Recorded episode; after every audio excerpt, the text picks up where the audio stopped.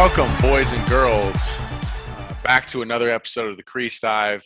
Uh, I know that, that you guys are, are familiar with Jordy's voice, but he was stung to death by wasps, and he is no longer with us. Just kidding. Jordy's here too. Well, boys are back on the mics to talk about another week of lacrosse. Jordy, how you feeling? I got to be honest. I've had many family members who have been killed by wasps before, so that's um, I'm a little offended that you would joke about something like that, but welcome back. It's uh, it's Friday, March 12th, and I'll tell you what, those wasps may have killed my family members. Mm-hmm.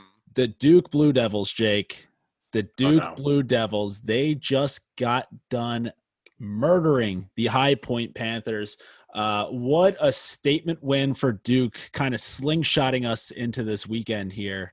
Um, I mean, I, I feel great about it. So, uh, you know, how, how are you feeling this week? Uh, I'm, I'm feeling fine. Um, I, I think, I think you're exaggerating the Duke win a little bit. So, and you've never, you've never been one to exaggerate, which is the funny thing. So like you're, you're not a, you're not into hyperbole or sarcasm or anything like that. You're just a straight shooter. So no, I, I, I, I, I fear that people may be confused.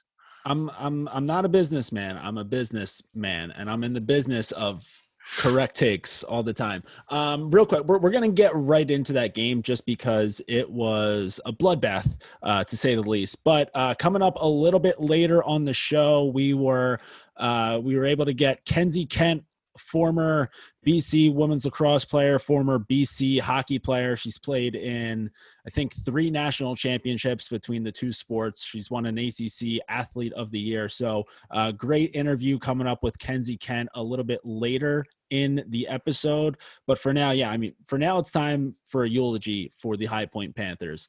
Um, listen, this is a this is a team, Jake. I, I, I think I said this last week where I was starting to get real oh sick and tired of High Point. So, like, I I was already a little angry because they kept doing that thing. They did it against UNC and they did it against Virginia, where they get shelled.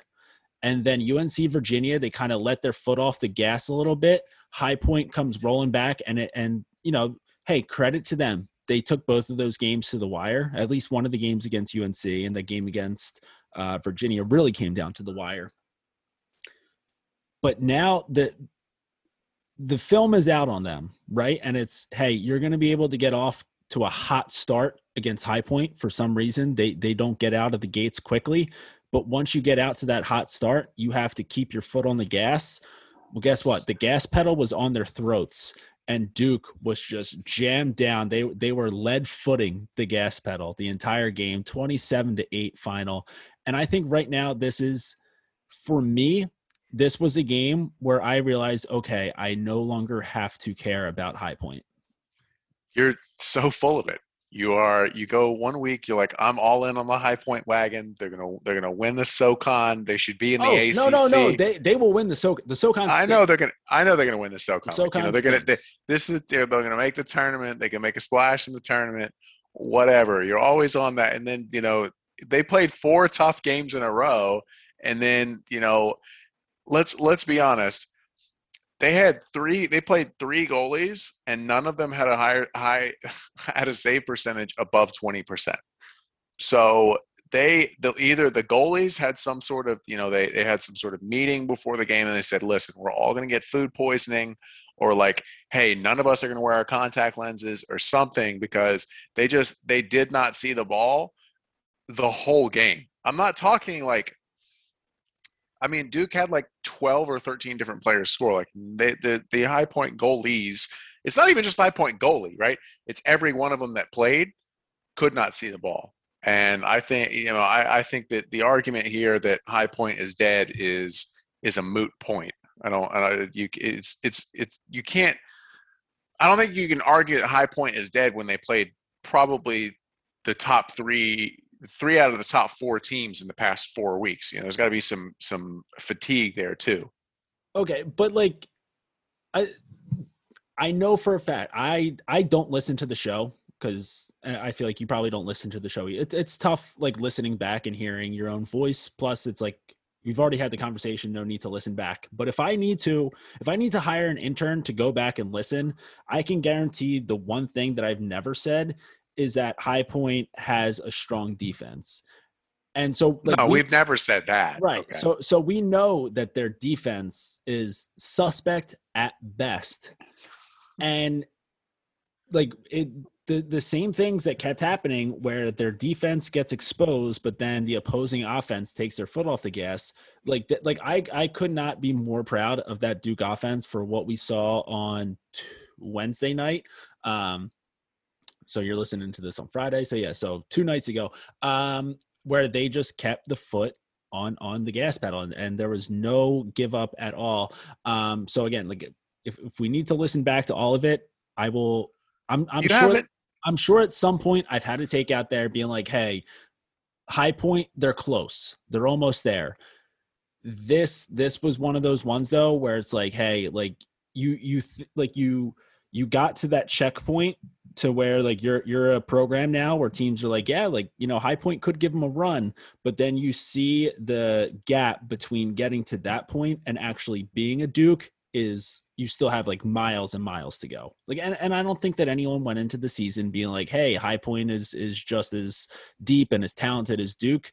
Um, but I think what that game showed and what it exposed is just there's plenty of parity in college lacrosse, but there's also just such a massive gap between the top five, six teams in the nation and everybody else.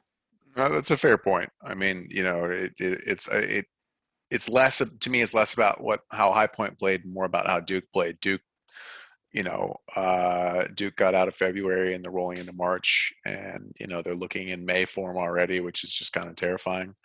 Um, you know, they did okay at the Face-Off X.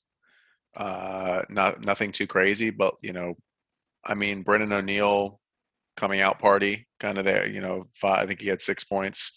Uh, Sowers had six. Um, I mean, they were just they were out there. The boys were out there having fun. You could tell, and I mean, they just kind of piled it on. I think it's really more telling of Duke than it is of High Point.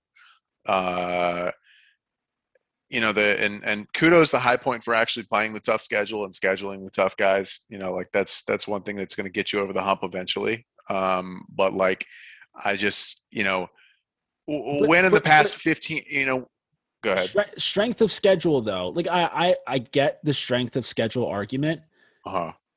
But like, you, you gotta if if you're gonna load up your schedule that heavy, you gotta get the bar off the rack, right? Like, like I, I, I can show up to the gym today and I'll I'll load up the squat rack with like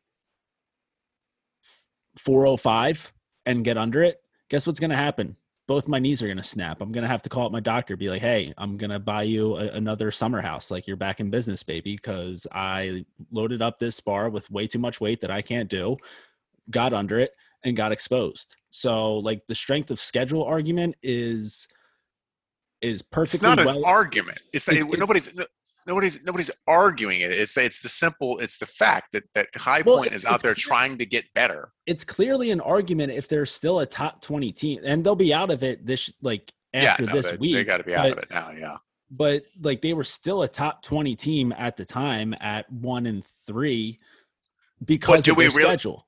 Do we really take into account like the like? Do the, I don't even I don't even care about the rankings. I, I, mean, I honestly, I honestly don't care about. Them. I don't care about them in college football, right? Because they don't fucking make any sense. You know, well, the, do you want to know why you don't, nature. Do you want to know why you don't care about the rankings in college football? Because we already why? know that that there are like a handful of teams. Yes, exactly. That, mat- that there are a handful of teams that matter. Exactly.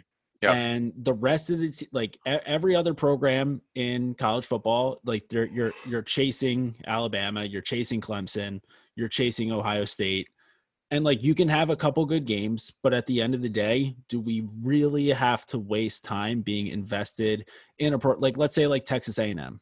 Like even them, like they're like knocking on the door. Like I, I think that they were like a, a top think they ended up with like the fifth or sixth spot. Do we really have to care about them though? Are they really going to be like in that conversation? No. And so that that's just where I'm at with High Point, where I think it's it was a nice like sigh of relief for me to be like, okay, I can like these guys. They have sweet uniforms. They have like like I like Coach Torpey. He seems like a good guy. I like Asher Nolting, but do I really have to care? Like, oh, high points on TV right now. Like I have to watch this game. No, and so that was a sigh of relief for me. That's. Oh, and, I'm and, glad that it was that it, it. I'm glad that it. You're so relieved. Yeah, I'm so, glad because I'm right. I, it's not that it, you're not you're not wrong, but you're not right. You know, so the, you're kind of just the perfect take. You know, it's it's neither wrong nor right. So, I mean, I still think we have to care about High Point in, in some sense because they're one of the programs like Richmond, who's you know on the on like at you know nearing the tipping point, right? You know, it, where they can you know make a splash eventually. So, um, for you know, it, it just it, that game did not go high points way at all, especially when I mean, what did they put up in the first half? I think 17 in the first, 13 in the first half. Duke. Uh, I was something. I, I it, was it was between. It was like it was like 16 to three, somewhere around. that's somewhere around there. Like just a. That's just wild. Uh, it's it's wild and it's unfair. Um, but I mean, yeah, you're just you're not. That's not fun. It's not fun for anybody. Um, speaking of not fun, well, no, it was a great. It was, well, not fun. Uh, Maryland absolutely just crushed Hopkins. That wasn't, uh, you know, we we kind of expected that. Um, I mean, Logan Logan Wisnauskas had a had a really good game. There's not really too much to say about the rivalry. You know, it, it hasn't really been much of uh, like a game, as in like Syracuse and Virginia, the past you know few years. I think um, Hopkins is there's a lot to be desired when it comes to Hopkins, but the new coaching stuff is pro, you know, the new coaching staff is promising. Um, Maryland though just looks really good. They're just a solid team all around, like they do every fucking year. Now, Vermont, the Vermont Syracuse game. I'm all in on the Cats. Yeah, I think I, I think the Cats by 90. I, I that, that team can play. Okay. Uh, so so I like I would probably like the Cats are are again like one of those teams that you have them on your schedule as a yeah. as a top 10 team, you know, or even like a top 5 team and you know some of the guys like you might fall into that trap where like it's like all right like you know we're, we're playing a sketch we got virginia we got unc we got uh notre dame and then you see like the vermont on your schedule classic trap game and then turns out like they've just got guys who can go crazy at the face-off X and and guys who can just let it rip from 15. Um, so Vermont is like one of those teams where they're going to give you fits if you have them on your schedule. And and High Point is is still there. Yeah, sure. Like not for Duke, but like they are a team that will give teams like top 10 teams fits. So like I I just feel bad for I don't know if I feel bad because like this it's still like a really good spot for them to be in. Um but it's just like they're one of those teams where like the the top five teams like you need games like that to kind of really set yourself up for a spot to go on a run into April and into May. Like you need to have like a t- like Syracuse on paper should have did what they did to Virginia against Vermont. Like it should have just been like a full blown boat race but they had to like grind out those wins against like a gritty team like Vermont who can just keep clawing away at you and you're like fuck like go away already. Um so yeah like Vermont hype like it's a shame that they're I, I I just feel like they're kind of they kind of have to get eaten a little bit in order to fuel those top teams to dominance again, I think you're taking the perspective of the top team here. I think I think you're looking at it from Syracuse perspective. I think Vermont is a team that can play. All right, they've added a lot of talent. You know, Thomas Burke, you know, Tommy Burke, just absolutely.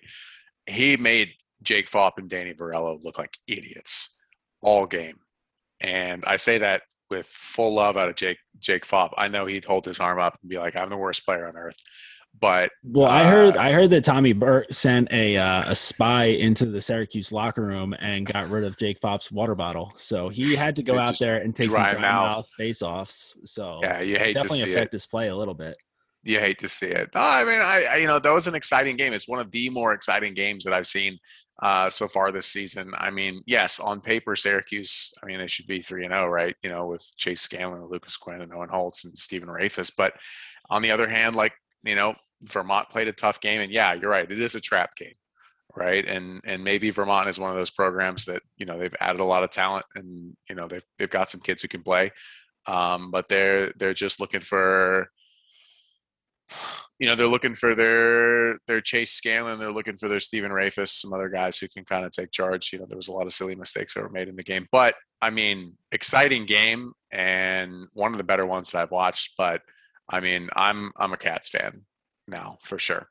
Yeah, I, I think you know this kind of goes like like you're watching like a superhero movie. Like, what side do you do you root for? Like, I I find myself often thinking like thinking through the villain's perspective of it um, and and you're there thinking of the the scrappy underdog hero and you know what definitely at, at, the end of the day like if if this was a movie like the final scene of the movie is you know vermont winning the big game and then you have the nice little montage saying like what everyone's up to in their life like 30 years from now um but in in real life like yeah like syracuse comes out on top of that game um but it again, I, I'm I'm with you there though. I big fan of Vermont, especially again, I, I like the teams that are scrappy, like like a high point, like Vermont, like where they're scrappy, they're fun to watch, except for when they're playing against Duke, and they also look sick. Like I think like the uh the Virginia uniform combo, very, very clean. So um oh moving back over into the uh into the Big Ten real quick because this was a game that we labeled as a must win for Penn State. Uh, so if, if they would have if they would have went 0 and 3 straight out of the gate in the Big Ten, that was going to be it for the Nittany Lions, at least uh, as far as we were concerned. But they come out, they play against Ohio State, and they finally get on the board with their first win of the year. Um, now, are, are we are we worried about Ohio State at all, or do we think like this is just the way like it's it's Maryland and Rutgers who we'll see this weekend, which will be great. Um, Maryland and Rutgers clearly at the top of the Big Ten, and then just you know having Ohio State and Penn State just right there in that second tier, and it's like kind of could go either way. I mean, we're uh, because I would imagine I don't know. Maybe definitely, you definitely get two bids out of the big. T- yeah. So so we're gonna have the tournament winner. We're gonna have whoever loses. I I feel like we could probably potentially see the the third either Ohio State or Penn State get that third bid, depending on how the rest of the season goes. I mean, you. I mean, we're gonna have to see way more from Penn State, right? But Ohio State. I mean, yeah, maybe the first two games, three, maybe the, maybe Ohio State's first two games might have been a fluke.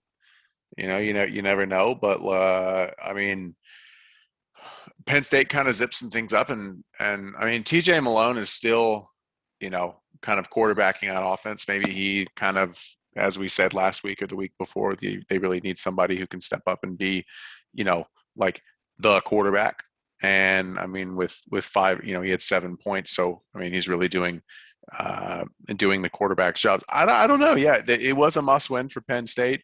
Uh, kind of a, a, huge morale booster, I'm sure. Kind of a definitely kind of soothed some uh, some worries, I'm sure. So I don't know.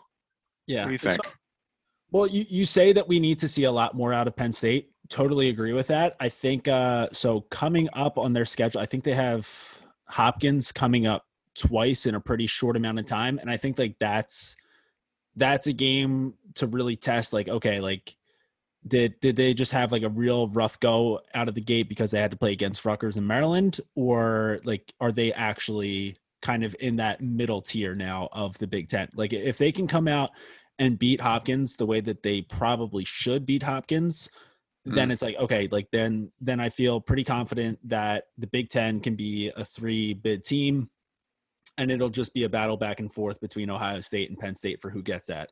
Um, now, if if they go and and they drop, I mean, I, I would say even if they drop one of these games against Hopkins, then it's like okay, like but between the losses to because they'll still have to play Maryland and Rutgers again. I can't imagine that that'll go much better for them, especially the way that these two teams have have looked so far. Um, so I don't know. I, I wouldn't call this Hopkins game coming up for them this weekend a must win the same way that I said that the Ohio State game was, but it's like you really, really should win this for Penn State, and that that just goes to your point where we we still need to see more out of them. Um, but hopefully, in, in these next couple weeks, like we'll kind of see the Big Ten shape up and kind of just position teams into some pretty clear tiers.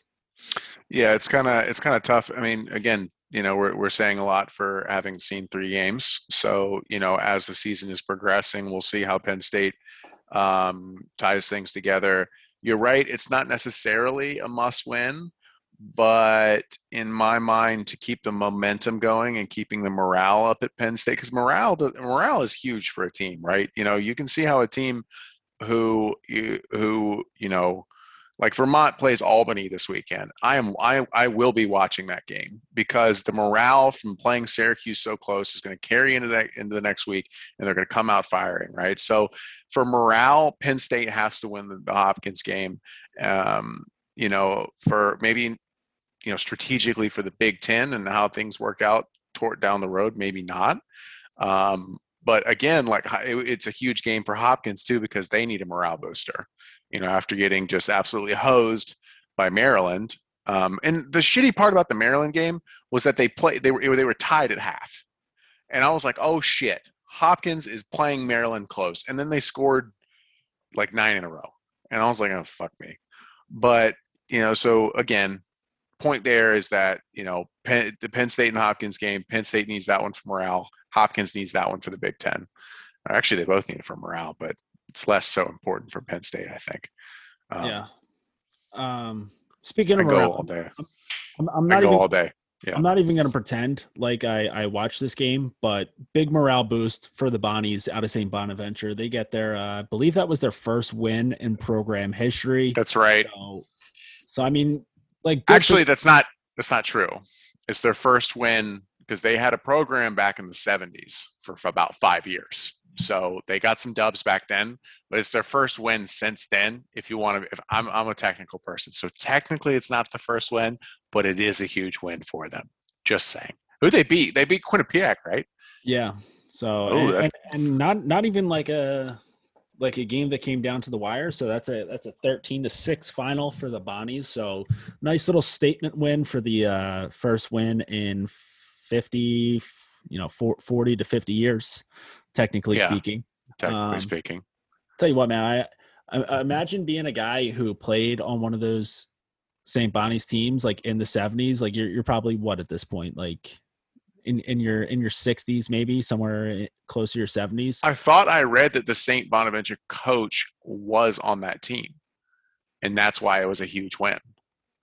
Wow. Hang on. He he had to have been buzzing after that one. That's what I'm saying, right? Like I think that that was that was the point.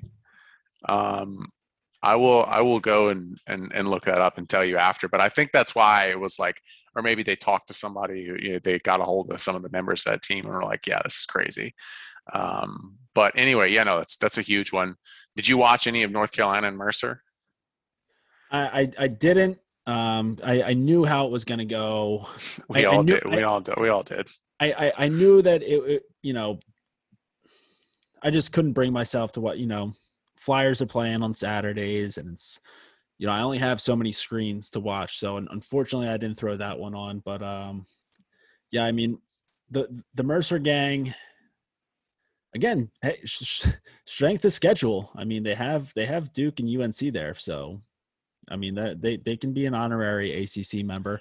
Um, it was one of those things where every goal that Mercer scored was insane, and UNC just kind of hosed them. And then I'll go back and correct myself. I did look it up. Uh, the Bonnies they had a program in the uh, the late '80s. Uh, from 89 to 89 to 93 and then apparently they have a huge alumni program and you know one of the one of the former players said that they've been waiting 27 years for this. So huge, huge win for the Bonnies. Um, I mean, I, I, don't, I don't think I ever foresaw us talking about St. Bonaventure on on the pod, but good for them. That's fu- that's fucking crushed. The the color scheme of their jerseys is pretty nice. I think you said you might have had a kid you coached that went there, so good for them. Yeah. yeah. Um, I, I, don't know if I'm necessarily crazy about that color combination. I'm, I'm not a big brown guy. Um, I mean, it's like brown and white, right? Like, what you can't yeah. go wrong. Although I, I did another team who has a similar color scheme, Lehigh, um, who they also got a, a, big win against Loyola. But I, I saw you. Were you trying to scheme a, uh, a, a helmet off the Lehigh team? Yes, actually, and uh, I, a girl who follows me on Twitter um, on my personal account. She plays for the women's team, so she's going to see if she can try to find me a bucket. Just but, kind of sneak into the equipment room and something like that. Those but the those they might have been they were burns, and I can wear a burn, but that all gold was just I can't. I mean, I, I must have one. I, I, I must. I, I, saw that you were also trying to finagle a uh, a High Point helmet. Now I, I know with the Cascade S that that they're wearing that might not fit on your head. So, Actually, the so, S is the only one that fits that I oh. know of. That's the one I'm comfortable with. I just I, I want to start adorning my office with just helmets of random teams. Um, I think that that would be nice. Like all right. well, so you know, all those. If you're those, if you're if you're an equipment manager right now, um, you know, just DM Jake. He'll uh, send you his address. Uh, I, I know. Please don't kill me. I, I know that Towson's usually a, a, friend of the program. I can't imagine that we're that friendly with them anymore after we've had to uh, say some not so nice things about Towson. But yeah, let's uh, let, us let's, let's make that the goal of the season. By the time that Memorial Day weekend rolls around, that Jake has at least a few buckets in his office. Uh, I, I know that this is great radio because we're talking about the way that Jake's office looks like, and no one you just lis- listening yeah. right now has no idea what it looks like. Um, but you know, just you you you've all listened to Jake long enough to know to, to have an idea in your head what it looks like. Uh, yeah, just imagine so, you know, a, a pretty a pretty eventful week of college lacrosse where things kind of stayed the same though. Like I, I, think the results that we were expecting were had. Um, just you know the the way that we like we were expecting Duke to beat High Point. I don't know if we were expecting that much of a beatdown. We were expecting Syracuse to beat Vermont don't know if eh, we were expecting it for it to be that much of a battle. Um, so you know, pretty. I, I don't know. I, I feel, I feel like weeks like that kind of make the job easier for us, and that's that's all that really matters because you know we can say, hey, we were right about the way that that you know the result came in, but it was still exciting to watch. Um, now, before we kick things over to our interview with Kenzie Kent, uh, do want to mention so we're recording this on Thursday morning. So this is before the PLL expansion draft happens. So there's the expansion draft, the entry draft, the college draft. We, we've said this plenty of times so far, way too many drafts to keep uh, track of. Um, I don't know. Like, uh, I wasn't going to bother doing a mock draft for this just because I'm I'm not a mock draft guy in general. Like, you know, if if we're talking like NFL draft or NHL draft, like I'm never like a guy who's like gonna like sit down and be like, here's what all 30 teams are gonna do. Um, you know, I just have like my guys that I like. Um, Jay, and any thoughts on the expansion draft? Um, you know, I, I know a guy like Brody Merrill is is out. I think like Brody would be a good kind of guy to bring into that defense right off the bat, just for like in terms of like leadership for for a quote unquote new team. Um, Joe Walter, like a, a, lot of the like older guys who are experienced are available, who I think would be good for at least establishing like a locker room right off the bat. But I maybe they might draft one face-off guy. Maybe I think I would have my eyes set on one of the entry draft guys um, that there's just a very steep drop off between the top face-off guys in the PLL and everybody else. That's not to say that these guys can't play, but like there's, I mean, but outside of Nardella and Baptiste and and some other guys, like it's it's a pretty significant drop off. So um, I think that you pick up Lyle and you pick up yes a locker room guy like a like an like an, an older fella, and then you kind of just kind of just play around, right? Kind of maybe pick and choose from a couple different teams. There's a lot of unprotected players that you could choose from. You can build a team around. You know, I, I, I would imagine Drenner would probably be. Drenner's a, Drenner is yeah. Hey, he's he's got to be in the conversation. You know, Drenner playing with Lyle. I mean, Lyle can play with anybody. I think that's the point. So you have the advantage there. But I mean, there's a ton of names out there who who can get picked up. Um, it's going to be tough for us to predict. I mean, and and the good news for us is we don't have to predict because by the time that everyone's listening to this, it already happened. Um, but yeah, I mean, listen, it's it's it's always exciting when new teams come into the game. I, I think that it's good for the league, um, but I'm just not a mock draft kind of guy. You know, just um, we could sit here and, and draw mock drafts, have our own charts and shit like that, but nobody gives a fuck. We're, we're here for not, color commentary. Hey, we're not here for you know for our brains. We're here for our looks, and the reason why we look so good is because we're both typically we can be found in our pro athletics apparel. Uh, so pro athletics, you know them, you love them. We talk them up every week on this podcast, but uh, just some of the finest apparel that you can ever throw onto your naked body. Uh, it, it's it's smooth, it's comfortable, fits well. Uh, I'm I'm a big sweater, uh, especially around the underarms. I don't know if that's a little too much information, but I I, I tend to sweat pretty profusely. Uh, and what I found is that with the pro athletic shirts that I wear, one the the pit stains aren't quite as noticeable. I, I I'm smart enough to wear like a, a darker, like a charcoal color, just so mm. it's not going to be as pronounced in general. Uh, but I feel like just the fabric doesn't absorb it, it either absorbs the sweat so much that it just gets rid of it or it the the sweat just mm. doesn't find a way to just pull on there and be soaked under my arms for you know the foreseeable future so you know that that's something that i really love about pro athletics i, I don't know if you have the same sweating issues that that that seems it's like a full body thing for me my, my mm. it's sweat over the full body and you know what i what i've definitely found is this kind of like a you know the pro athletics kind of like the, the fabric just kind of uh, it distributes the sweat so it doesn't feel like it you know your shirt's getting heavy or anything like that and and you know I, have been I've been doing a lot of deadlifts lately, and I've been looking really really really jacked. And just the pro athletics, the way it contours to your body, man, I I'm turning some heads. I will tell you that. Um, and if you want to turn heads, uh, you can head over to proathletics.com, um, where these fine people are stimulating the American economy. It's all American made. Um, by you, you, you know you toss a shirt, toss some shorts in there, maybe get something for your dog too. There's some dog stuff there uh, go down to the bottom where it says apply code, uh, all lowercase, crease dive. I'll get you 10% off your order. And let me tell you, let me tell you, that's a steal. That's absolutely a steal. So the only love to see that, that for you. The only thing I'm worried about when I order Pro Athletics is that the cops are going to be knocking at my door because they're going to be like, "Hey, buddy, first off, you look too hot around here. It's it's, it's a hazard. Second off, that you just stole some product here. There's no way that you can possibly get 10% off of material this nice. Then I tell them, hey, buddy, promo code Crease Dive, get yourself 10% off. We slap five, drink a couple beers, shoot off a couple rounds, just have Call ourselves a a day. So yeah, Pro Athletics promo code Crease Dive that is all lowercase for 10% off. And now we will be heading on over to our interview with BC women's lax and women's ice hockey alumni, Kenzie Kent.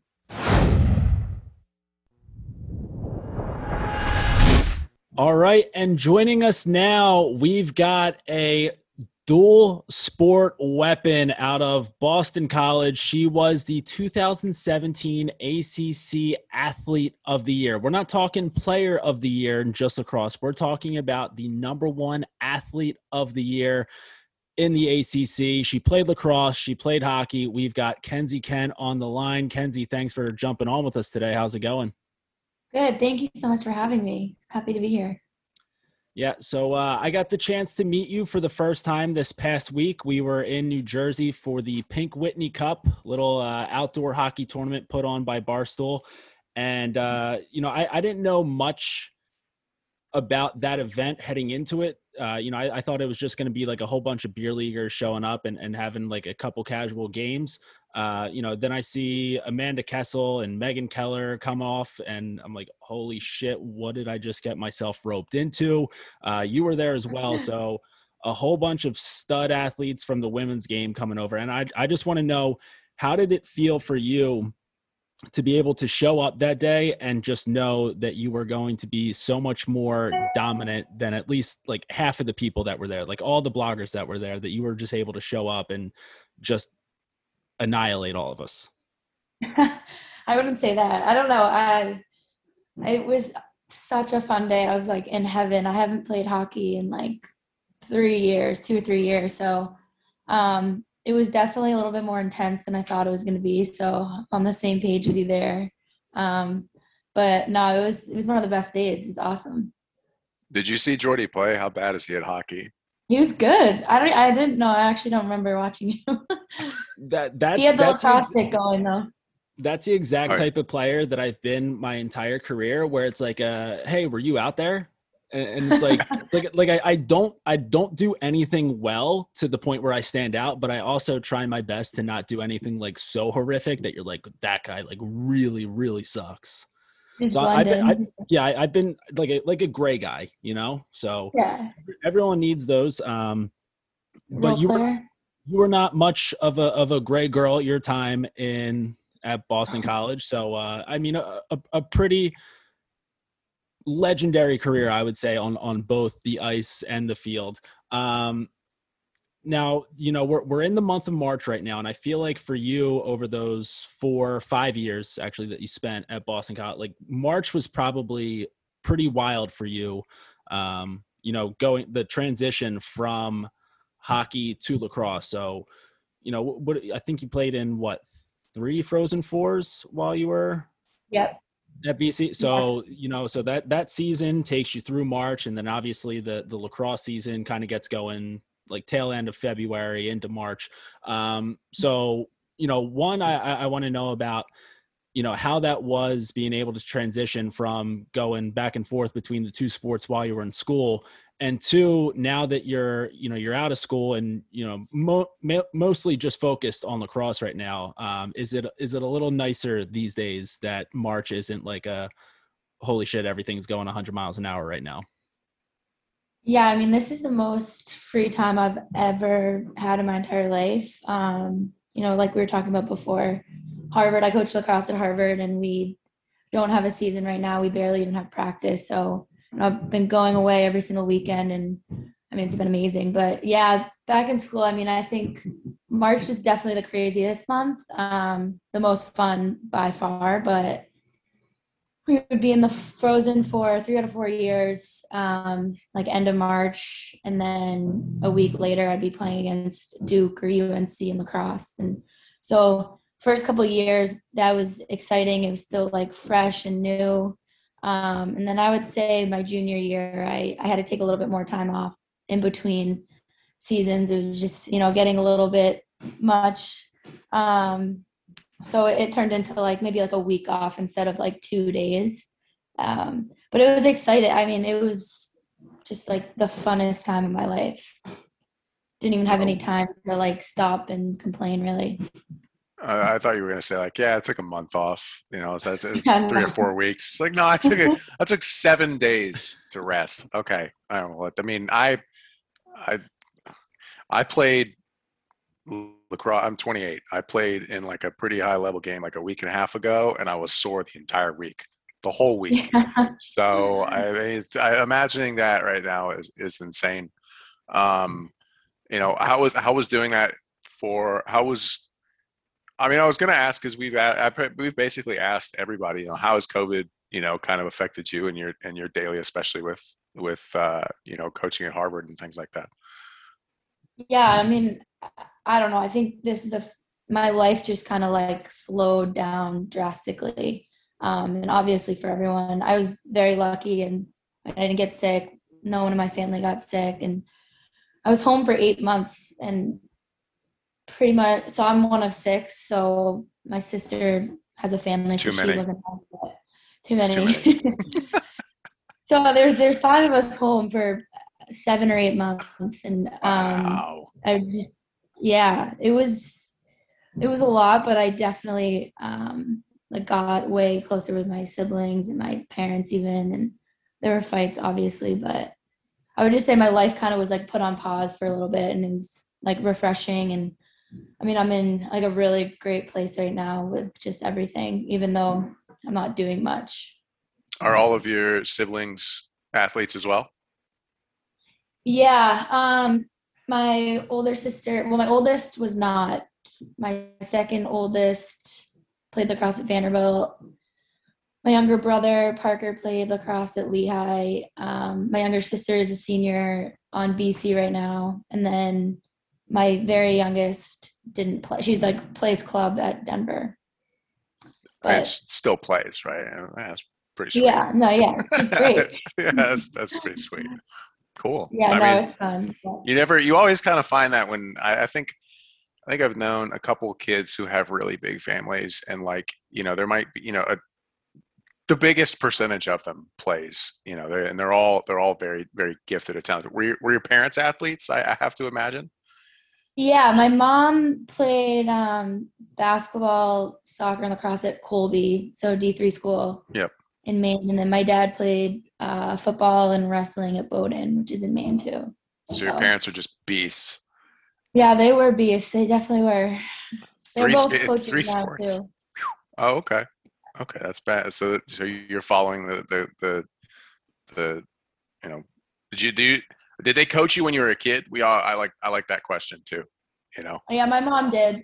She actually coaches at BC now too, so she coached me for my whole life. Just fun, but you know how that goes.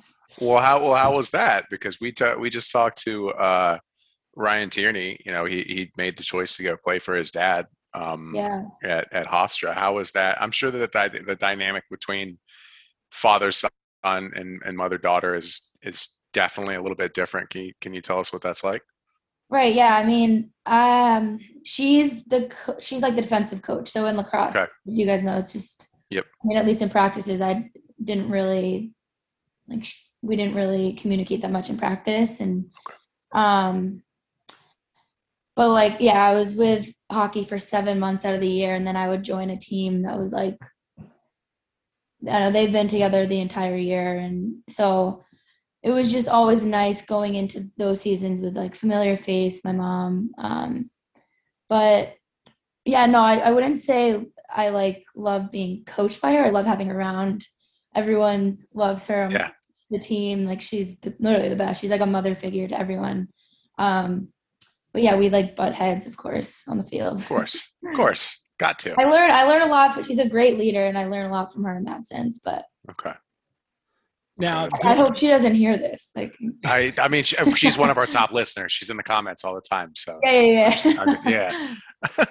now, now, do you think that she was given like the real, real, like in-depth scouting report to the defenders on your team at practice? Like every day you're going up against them in, in you know, in, in practice, and obviously you're their teammates, so they know what kind of you know moves you're working with. But just having her able to be in their ear, being and you know making it harder on you oh, in yeah. practice, making you a, a, better player as well. Oh yeah, of course. I mean, she, uh, yeah, in that sense, she pushed me so hard. Like she, I mean, she would have a little pep talk with the, the defender I was going against pretty much every rep of every drill. So, um, yeah, she's a tough, like a very tough coach. So she was always pushing me really hard in that sense. Yeah. Well, I mean, like going back and just like like I, I remember the first time that I saw you play, like I remember watching that 2017 national championship game. Um, don't want to bring bring up bet. It's it's a good memory now. Like obviously, good memory. It's, At this point, it's, it's a good yeah, memory. T- tough loss, but a good memory. But I like yeah. I remember watching that game and seeing you play and be like, holy shit! Like, just like gritty, gritty, look like, you know, put your shoulder down, sweep into the middle of the field. Mm-hmm. Um, you know, not afraid to like get right up to the net and, you know, take some contact on.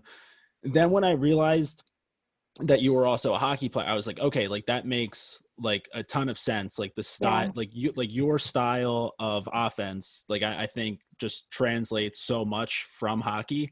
Mm-hmm. Um, so, you know, a couple questions on that is, you know, do you feel like that's your style of lacrosse that you played was, you know, just a mixture of hockey, or like did you, you know, try to play? Like, it, did you learn that style through lacrosse? Um, and then another question would just be like, what is the overlap between hockey and lacrosse on the women's side? Because I know, like on the men's side, there are pl- plenty of hockey players that also play lacrosse. Like, especially when you're dealing with all the Canadians that are now all those right. greasy greasy Canadians coming down playing college lacrosse these days, just changing up the game. Um, but like the overlap yeah. there is like pretty big. Like, is it the same like are, are you playing hockey with a lot of girls who also you know like i know um you know our good good friend of the program uh kelly babstock also a uh yeah hockey lacrosse combination so you know you can talk about just the crossover there as well yeah no i think for your first question i i mean i've always been like a hockey player first um we're a huge lacrosse family. So i was like that was my first sport and i got like pretty good at that just from you know being around my siblings being around my mom playing like all the time. But hockey i was playing like the entire year. So like club is pretty much all year high school.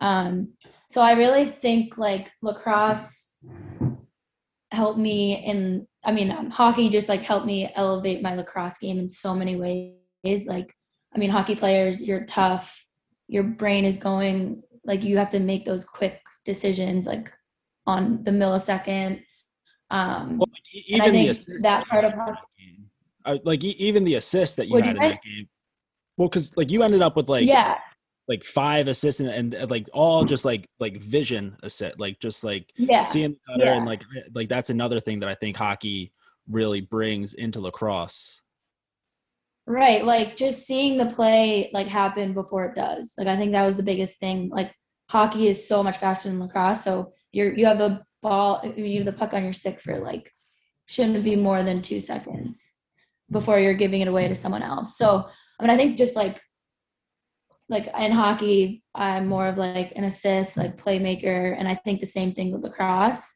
Um, but over the years, I think I was able to develop that like let's go to goal and score mentality, like through hockey and um, just what I've learned from hockey and I think there's a huge overlap. Um, I've always said that, but the more the more I've like thought about it, and the more I've been asked, like they are completely different sports, and like, I mean, I I, I gain a lot of perspective from each and a lot of different skills, but yeah, I think they're they're pretty pretty far different, and I don't know if people agree with me in that sense, but I mean, I I think, like I said, lacrosse is more strategic um, and slower and like methodical. And hockey is just kind of go, go, go, go, go. Like it's a game of mistakes. And lacrosse, like you make a mistake and you think you ruin the game, which I don't know. It's way more like yeah. obvious. Yeah. Yeah. I, I mean, I, I can definitely see that as well. Um, you know, I think like, you know, speaking of the Canadian, like I think you, you get a, a lot closer to hockey when you're talking about the the box version of the game. Um, right. Yeah. Yeah. And, and I know I, I've seen uh, I forget exactly U.S. Box Lacrosse Associate like whatever their official name is, but I, I have seen that they've been trying more and more um, to get box implement like in the women's side of the game. So you know a bunch of yeah, like totally. some you know for for the youth girls playing box and i think like that's something that you know because i think i i what i've noticed through the years is the women's game and the men's game are are obviously different but i think like they they've started off so far apart it's starting to get a whole lot closer in terms of like the way that the game's played um mm-hmm. still you know they they both have their their own aspects but i think you know the the more that we start to see like box implement and I, I say this for the men's side of the game too it's like i, I want everyone to play box because i think it's it's more exciting yep. for me to watch as an offensive guy i know that you know jake being a d guy maybe not quite as much um i eh listen i love to score goals just as much as you do all right it just takes i'm sending them two feet over the cage a couple times so why don't you just relax okay let's just relax it's a lot. It's a lot tougher. I shoot from 16 yards. Like, what do you? You're like right on the crease. Like, it's it's fucked up. Yeah, and plus my range is like five. My my range is five and in.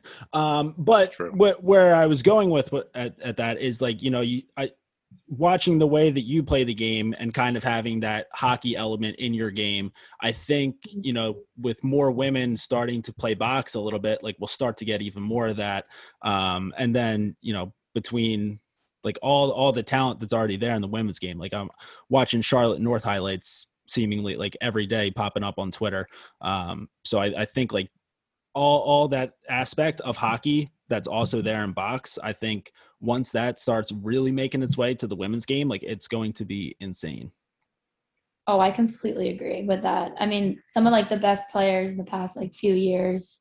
I mean, do you know Selena Lasota? She was a Canadian. Um, she played for Northwestern, and she's like a big box lacrosse player, and she's, I mean, I love when girls play like like guys on the women's side. I think it's just like so exciting to watch, and I mean that's like Charlotte North too. I think in box too, you can get a little bit more creative. There's fewer people. Um, yeah, it's just like back and forth, much quicker.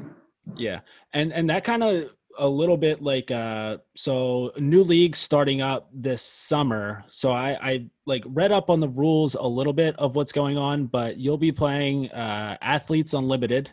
Um so mm-hmm. a, a, new women's pro league this summer. And from what it looks like it'll be a little bit more like that where it's uh, uh like 60 second shot clock like up and down. Um yeah. You know, so are, are, are, one, can you talk to us a little bit more about the the league starting up this summer, uh, and and two, like I I feel like that fits your style, like that's right up your alley. Yeah, so Athletes Unlimited, it's this it's like a player. I don't really know how much you know about it, but it's a player run league. Um, so there aren't any coaches. There's like a players committee made up of like I don't know, five girls, I think, right now. Um, and we kind of like make decisions on our own about the rules and like we're obviously want to keep it uh, very similar to like what it is now but we like you said um, quicker shot clock fewer people on the field. Uh, we just want it to like move quicker basically.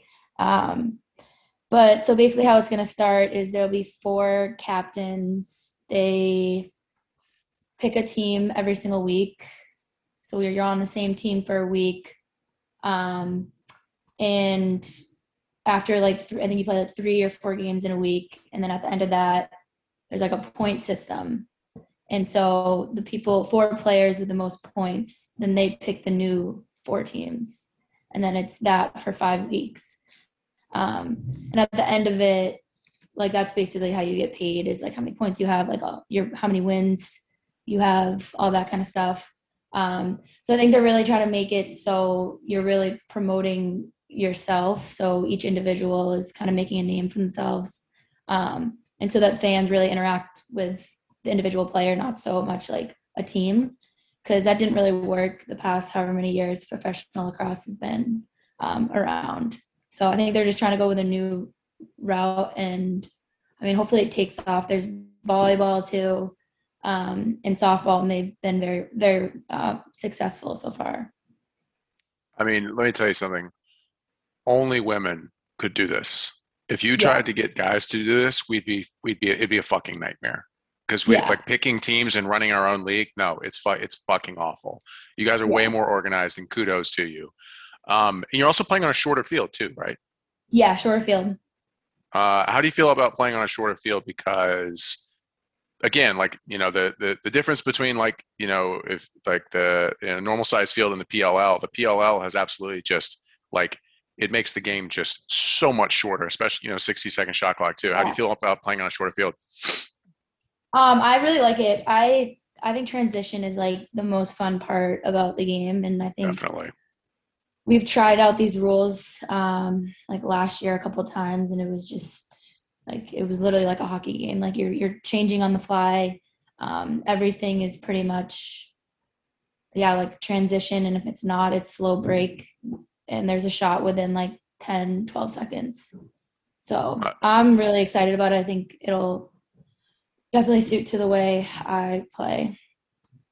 Did uh, you guys go through like a big development phase? Was there like a, a lot of like you know, a, a, a bunch of you trying it out over the you know a group trying it out over the past year two years three years?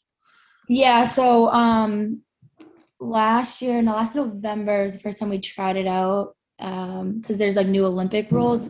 We're trying to get lacrosse into the olympics um yeah. and that just like that movement really started last year and so we're just all those rules are being um uh, like transferred over to athletes unlimited and yeah, we tried it out. It was like the all stars from the WPLL against the U.S. like training team, um, and it was exciting. Like there was like a million goals, which love that. Yeah, you just gotta, you just gotta love that. Yeah. Now, now is is there a chance that the decision to you know have multiple like team drafts throughout the year were was that influenced at all by you trying to get the band back together and giving yourself a little bit more opportunities to get on the same team as Sam Apuzzo and, and Dempsey again? Because that's yeah, that that's I'm that's hoping. the word on the street is that the BC girls are trying to get themselves back together and just rack up points like they did for four years. Yeah, yeah. I hope I'm on the same team as um, Sam and Dempsey. I mean, they're two of the best players in the world. Um, and yeah, it's, it's so much fun playing with them.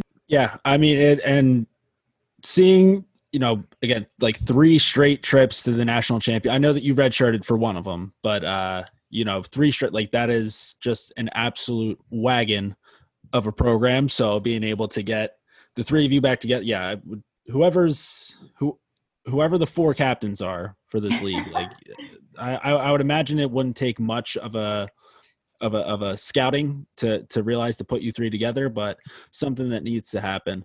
Yeah, um, I agree. Actually, you know, speaking of three straight trips to the national championship, like I, I want to know. So you, you go to BC as so you're whenever you ended up committing junior, senior, whatever, and I, I would imagine like a, major reason to go there is because you could play both hockey and lacrosse, but you're going to a school that already has like a pretty historic hockey program. Mm. But when you got like the BC women's lacrosse program was they they were like fine, but like your the years that you had there, like absolute powerhouse. Um, you know, now you have you know your sisters there who who's helping you know kind of continue that a little bit, uh, as well as again Charlotte North, who we mentioned before, weapon. Um, so like, how does it feel like looking back now on, you know, cause, cause the BC women's hockey program was always going to like, yeah. you, you played a big role there and like a lot of trips to the final fours, but like, like that was a program that was always going to be like, yeah, like they're like elite.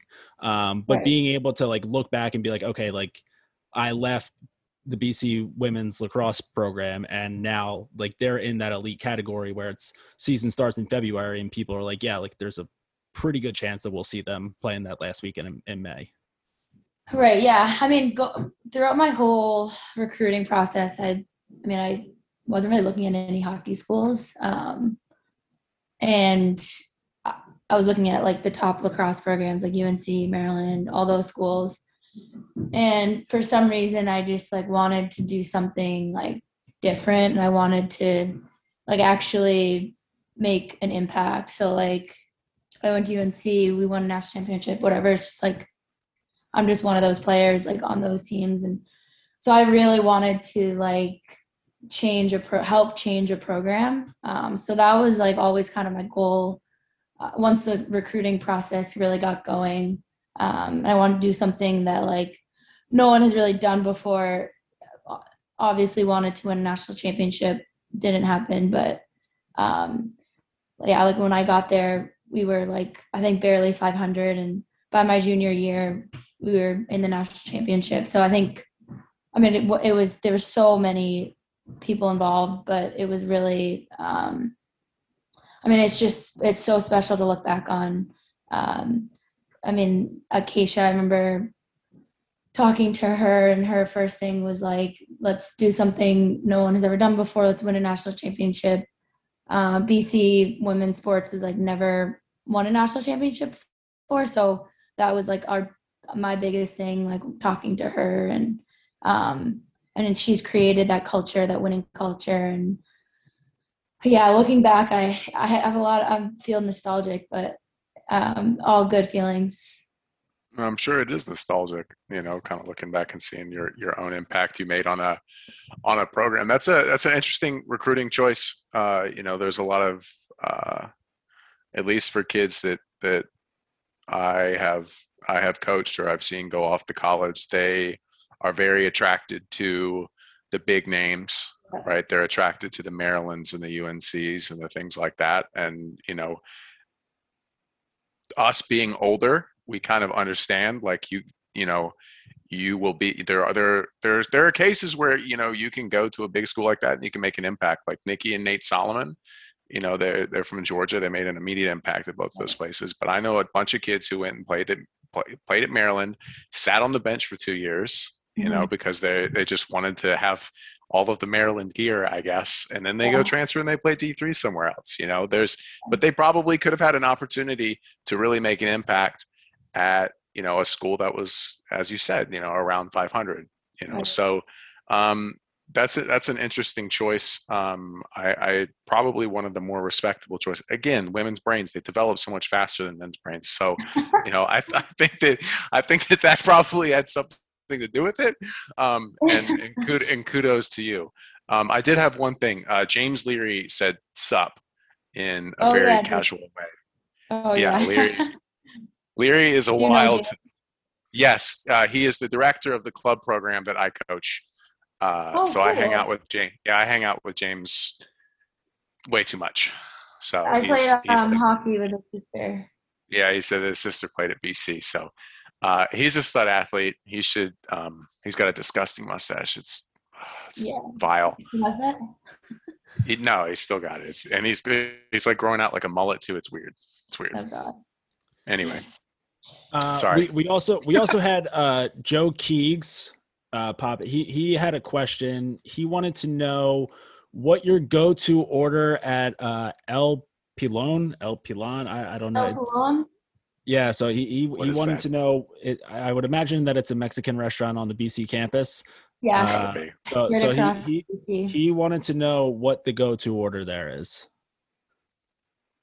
I have to. This is a boring answer. I I don't really. I didn't really go there ever, unfortunately. Oh my god!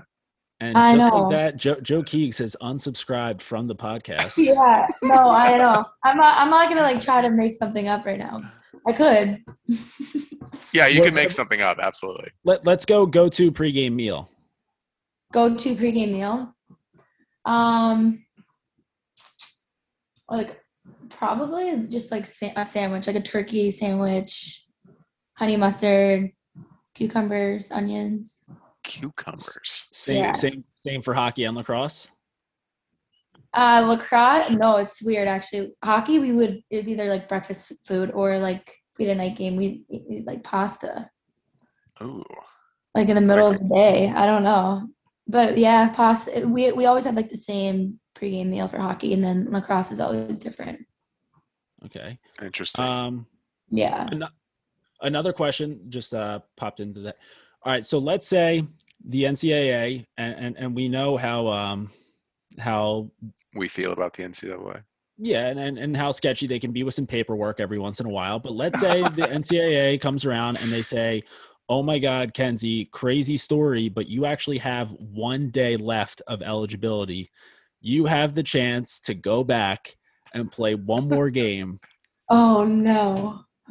Are are you are you lacing up the skates or are you putting the lacrosse stick in your hands? Shoot, that's a tough question. And listen, here's the thing though. So I, am I'm, I'm not because I, I don't want to put you on the spot like oh what what one's your favorite like what oh yeah no yeah but but it's so but it, in terms of you slot into the lineup and what team you think that you can help out more right now we'll we'll go with that I'm gonna go with hockey. One because it's been so long. I've been missing it for like three years now, but and they're they're playing in a quarterfinal game on Saturday, so I think that would be fun. Um, yeah, no, I'd have to go with hockey. All right, we'll we'll have to see if we have. Any I don't want to make anyone mad, but we'll, we'll, You're not making we'll anybody uh, anybody mad. No, We'll have to see if we have someone in the NCAA office listening right now, and maybe yeah. they can hit you with that one day waiver. And so just yeah, let me know. yeah, I, I mean, I I saw the way that you were moving on the ice on Monday, so I think you know maybe sharpen up the skates a little bit and get out there on Saturday, and yeah. uh, you know we could probably slot you in for a goal and two assists. Uh, let's go. uh, Jake, you got anything else? No, um, uh, that, she's been great. Yeah. Um, so yeah, make sure you guys are watching out. BC women's hockey in the quarterfinals on Saturday. Uh, BC women's lacrosse game this weekend, perhaps. E- either way, if you don't see the game, like you're, yeah. So you're no matter what, you're going to see Charlotte North on Twitter and Instagram. Just insane highlights. So be on the lookout for that. And uh, yeah, I mean, just stay on the lookout for Athletes Unlimited. So that I mean, that's yeah, that's it's a super. Uh, uh, I'm I'm not great with vocabulary, so I don't know exactly what word I'm looking for here. But innovative, innovative. Unique, that's yeah. that's the one. Innovative. An innovative and unique league starting up this summer, um, and and I think a lot of what you'll see in that league will probably end up being very similar to what we end up seeing when lacrosse is eventually in the Olympics. So um, yeah, definitely everyone keep an eye out for that. Uh, Kenzie, thanks for joining us, and uh, yeah, glad glad I didn't have to play against you on Monday in yeah. that tournament because that that would not have fared well for me. Thank you guys so much for having me. All right. Thanks again to Kenzie for hopping on with us. Uh, like we mentioned, definitely check out uh, if if you can find a way to find the broadcast. BC women's taking on uh, Virginia. That'll be Saturday at noon. A couple ACC powerhouses there.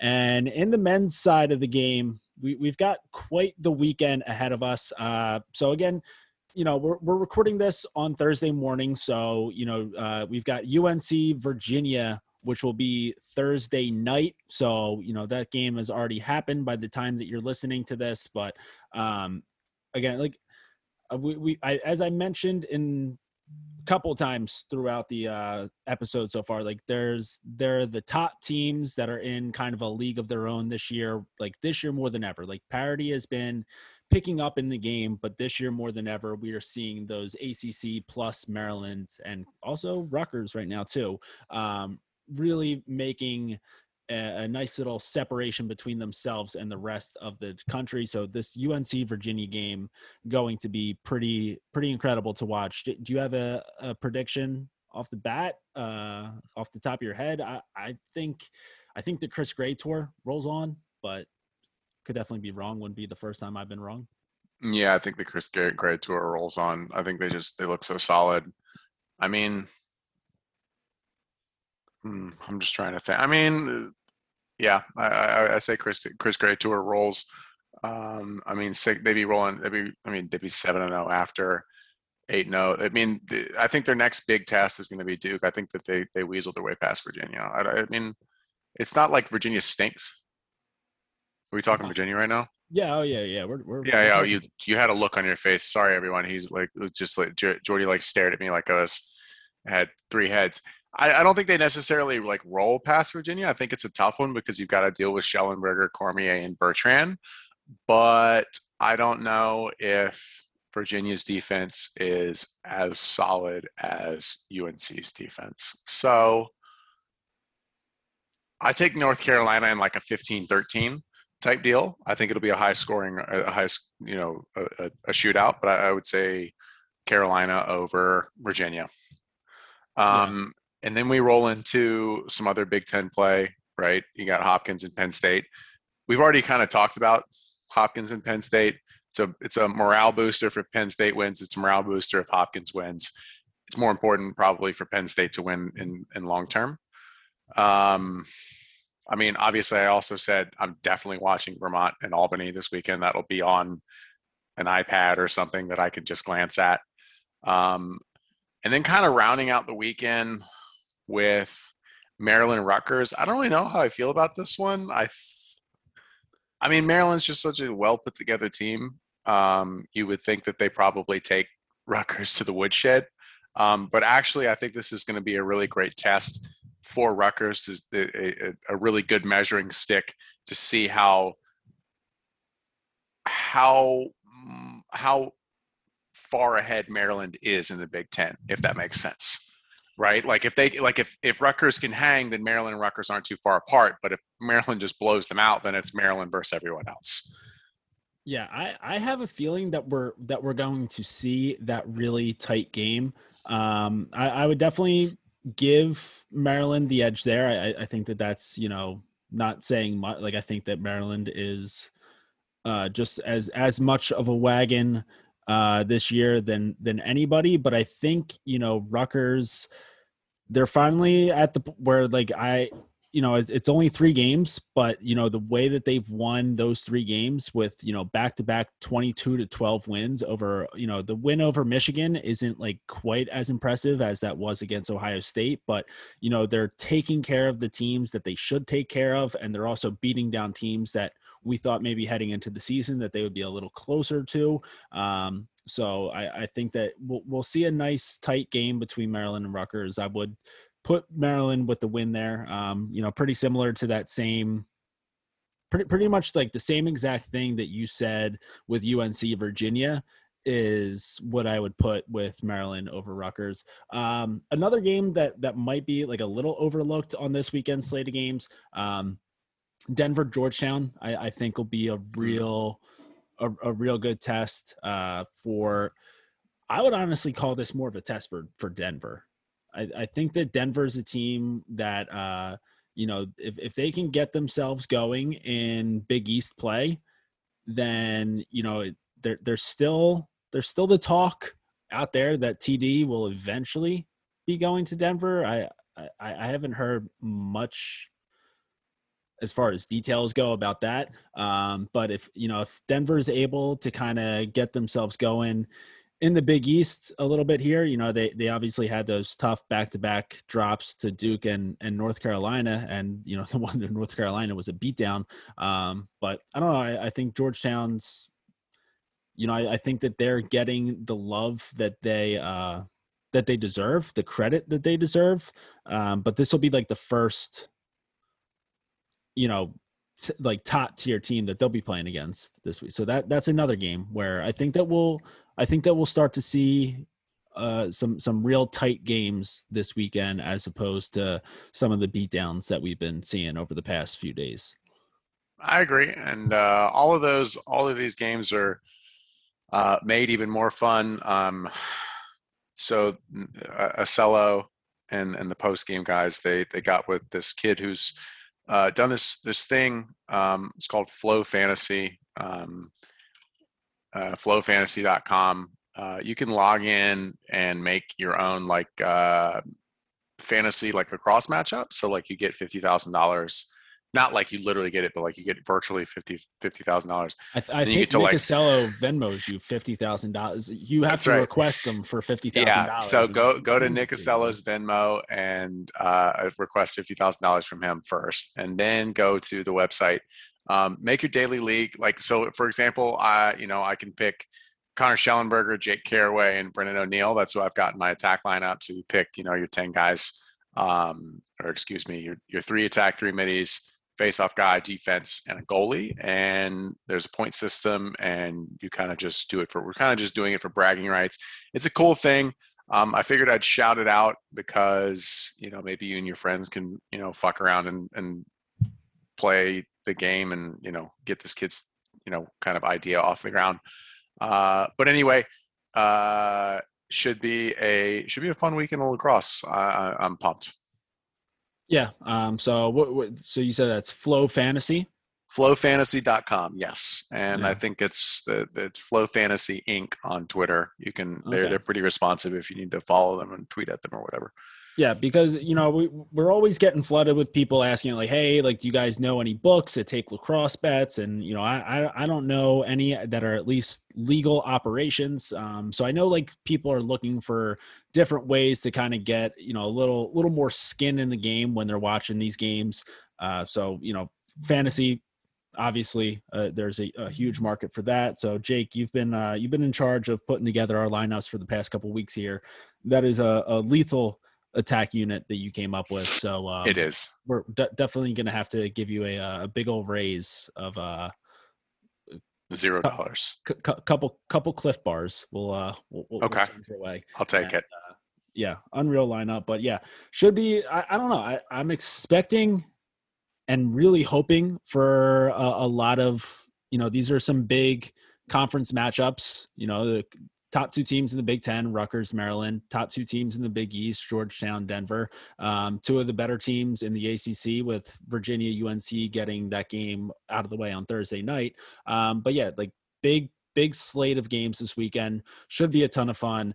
And as always, we will be keeping it low to high to the day we die. Yeah. Well, in the end, my friend, we will all be together again. Got your love to my hand. A stand. We're just living. In a wild smile. On another mile. On